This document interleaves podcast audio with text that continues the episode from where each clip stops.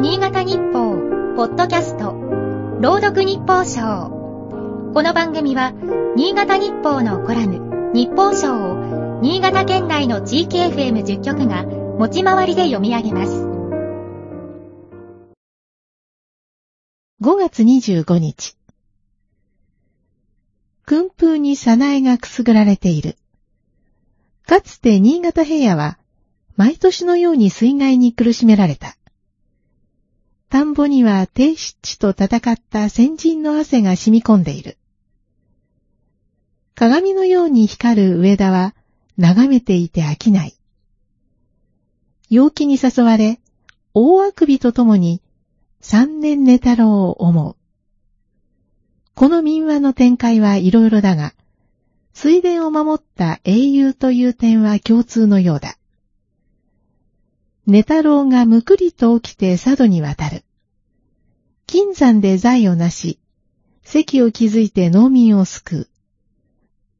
こんな伝承が残る山口県山陽小野田市では、寝太郎の像や砂金の名を冠した公園まである。先日、本市で休養館という初めて聞く言葉に出会った。ああ、よく寝た。きりした。睡眠から目覚めた時の気分、その感覚がいかに大切かというのだ。国立精神神経医療研究センター、精神保健研究所などのチームが、イギリス科学誌に発表した。面白いのは、寝床でいくら長く横になっていても、その休養感がなければ死亡リスクは高まる。お年寄りにその傾向が強いという。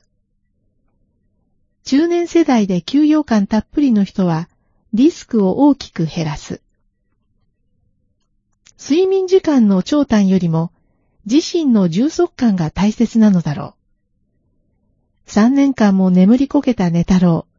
その寝覚めの気分、休養感はいかばかりだったか。4年前の調査で日本人の平均睡眠時間は7時間半に満たず、先進国で最も短かった。長い眠りは怠け者につながる。この国では、そんな見方が根強い。だからこそ、逆に、寝太郎の活躍を痛快に感じるのか。寒くも暑くもない快眠の時期である。ぐっすりと寝太郎気分に浸るのもいい。今日の日報賞は FM ピッカラの船崎幸子が朗読しました。